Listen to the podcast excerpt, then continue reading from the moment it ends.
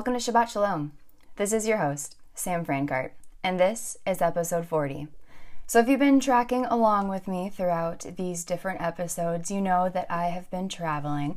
So, I wanted to update you really quick on where I am in the world at this time and just share a little bit about that journey. So, I was in Texas for my last recording. I got to see some friends there and I made my way back up to Michigan, and that's where I'm coming to you from for episode 40. I got to spend some time with my friends, the Kleins, right before recording this, and they gave me this dessert called Chocojotos.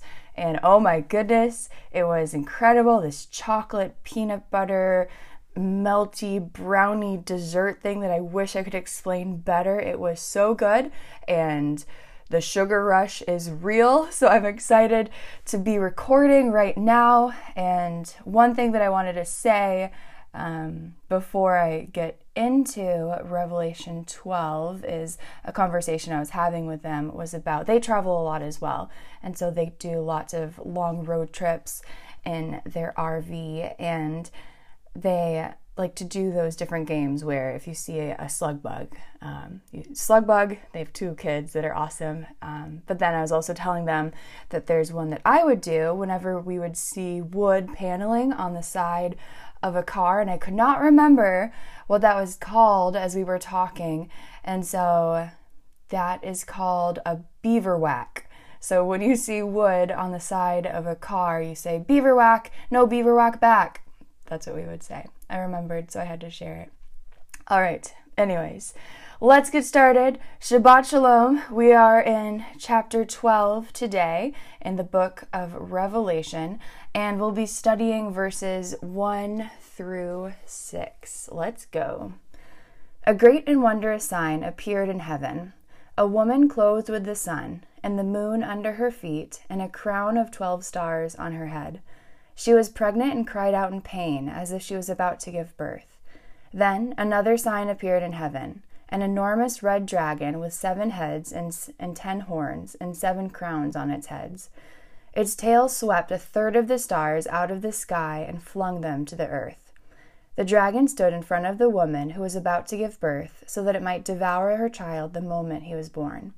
She gave birth to a son a male child who will rule the nations with an iron scepter.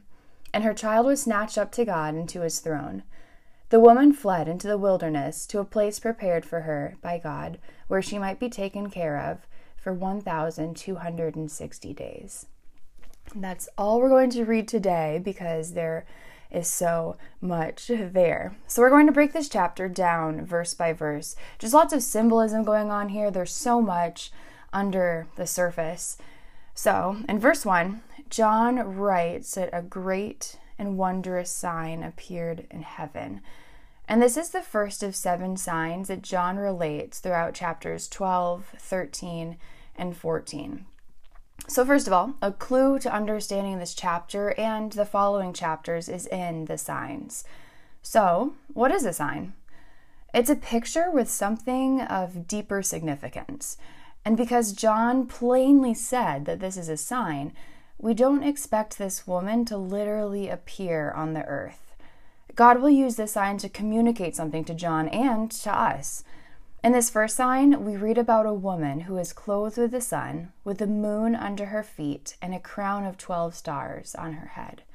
Now, all of these details, I don't know if you're thinking about this as I'm reading this, but they all point to Genesis 37.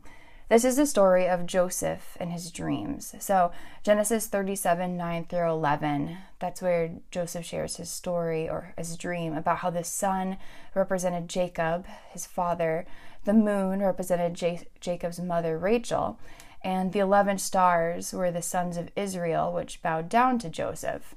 So, in this sign that we're reading about in Revelation 12, there's 12 stars and so Joseph is now among the other tribes of Israel.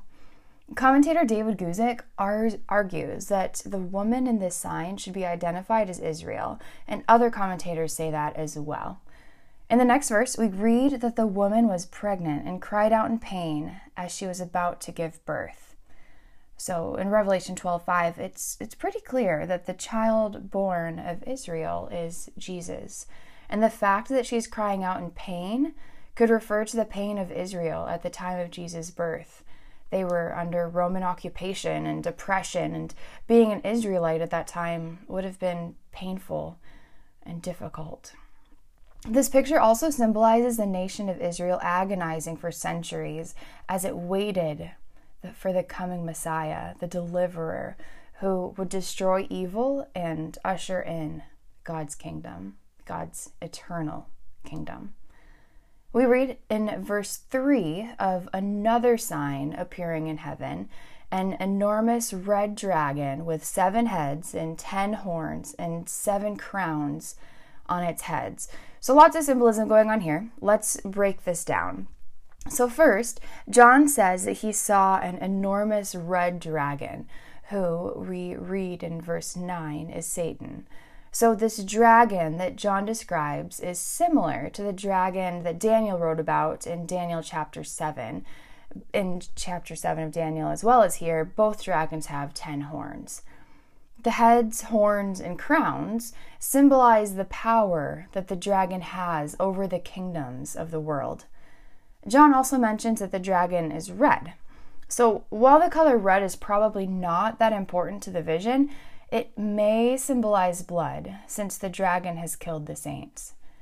John's original readers would have immediately identified this dragon as the enemy of God's people because dragons, or leviathans, in the Old Testament are mentioned by the prophets in Psalm 74:14, Isaiah 27:1, and Ezekiel 29:3. The dragon in the Old Testament often stood for a king who opposed God and his people. While we're talking about Satan, let's quickly recap a few things that we know about him from Scripture. So, Satan first appeared in the third chapter of the first book of the Bible. God had created humans for his glory, and he placed Adam and Eve in a paradise called the Garden of Eden. Satan, disguised as a serpent, led Adam and Eve into sin in Genesis 3. And we read in Romans 5:12 how that first sin enslaved all future people. In, in Romans 5:12 it says, "When Adam sinned, sin entered the world. Adam's sin brought death, so death spread to everyone, for everyone sinned." And then in Matthew 12, 22 through 32, and 1 John 5, 12, we read that all people are enslaved to Satan, who is the prince of evil. Scripture also describes Satan as the ruler or the god of this world in John 14 30, 2 Corinthians 4 4, and 1 John 5 19. Satan is an angel who rebelled against God, and we read about that in Ezekiel 28 12 through 17. Satan is real, not symbolic, and is constantly working against God and those who obey him. He has great power, but people can be delivered from his reign of spiritual darkness because of Jesus' victory on the cross. Jesus is so much more powerful than Satan. In Colossians 1 13 through 14, we read about Jesus' resurrection and how it shattered Satan's deathly power. So, after Adam and Eve sinned in the Garden of Eden, God had promised to destroy Satan and his demons and reestablish his own kingdom. God had promised to destroy Satan. And in Genesis 3:15 he spoke saying, "I will put enmity between you and the woman, and between your offspring and hers. He will crush your head, and you will strike his heel." The offspring who ultimately crushes Satan's head is Jesus. Which brings us back to Revelation. So, one other detail I want to point out in verse 3 is the number 7. The dragon has seven heads and seven crowns on its heads. And these heads and crowns symbolize nations over which Satan has control. Throughout the book of Revelation, the number seven symbolizes completeness. So the seven heads and seven crowns could picture the totality of Satan's control over the earth. In verse 4, we read that the dragon's tail swept a third of the stars from the sky and flung them to earth. Many believe this describes one third of the angelic host in league with Satan, Um, this would be his angels in Revelation 12 9. And in David Guzik's commentary, he shares a quote from Joseph Seiss. I think that's how you say his last name. It's S E I S S. It could be Seiss or, or Seiss. I'm not sure. But he shares a quote that says God never made an evil being, but he made angels, principalities, and powers capacitated for mighty joys and distinctions in his glorious domain yet with free will implied in the very creation of moral beings, which they could exercise for their everlasting weal or woe. Many have remained steadfast to wit, Michael and his angels, but some abode not in the truth, but revolted against the rule of heaven and became unchanging enemies of God and his kingdom. So, if this is what people think that the one third of angelic hosts in league with Satan. That's what the dragon's tw- tail sweeping across a third of the stars. If that's what that actually means, then that quote just goes so well with that because, yeah, they became unchanging enemies of God and of his kingdom. This army of angelic beings in league with Satan makes up the world of demonic spirits. Also, in verse 4, we read that the dragon stood before the woman who was ready to give birth to devour her child as soon as it was born. The attempt to devour her child was initially fulfilled by Herod's attempts to kill Jesus as a child in Matthew 2 16 through 18, and it was also fulfilled through Jesus' life as Satan attacked him in John 8 58 and Mark 4 35 through 41. All right, let's continue on reading. We'll read verses 5 and 6. She gave birth to a son, a male child who will rule all the nations with an iron scepter. And her child was snatched up to God and to his throne. The woman fled into the wilderness to a place prepared for her by God, where she might be taken care of for 1,260 days. So she gave birth to a son, Jesus, who was born to the entire nation of Israel and he rules with an iron rod, which comes from Psalm 2 6 through 9. As a shepherd defends his flock, so Christ will defend his church against those who attempt to destroy it. The iron rod pictures Jesus as the ultimate warrior. Satan may have fought for Jesus, but nothing stopped him from doing what Jesus had been sent to earth to do. Then we read that the woman fled into the wilderness to a place that God had prepared for her.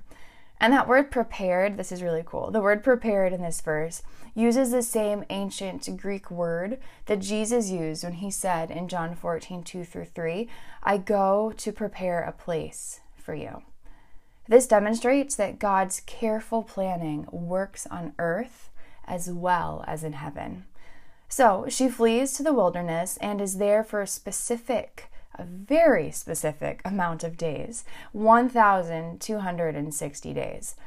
This is the same amount of days in Revelation 11:2 with the trampling of the holy city, Revelation 11:3 with the ministry of the two witnesses, and also coming up in Revelation 13:5 with the rule of the beast.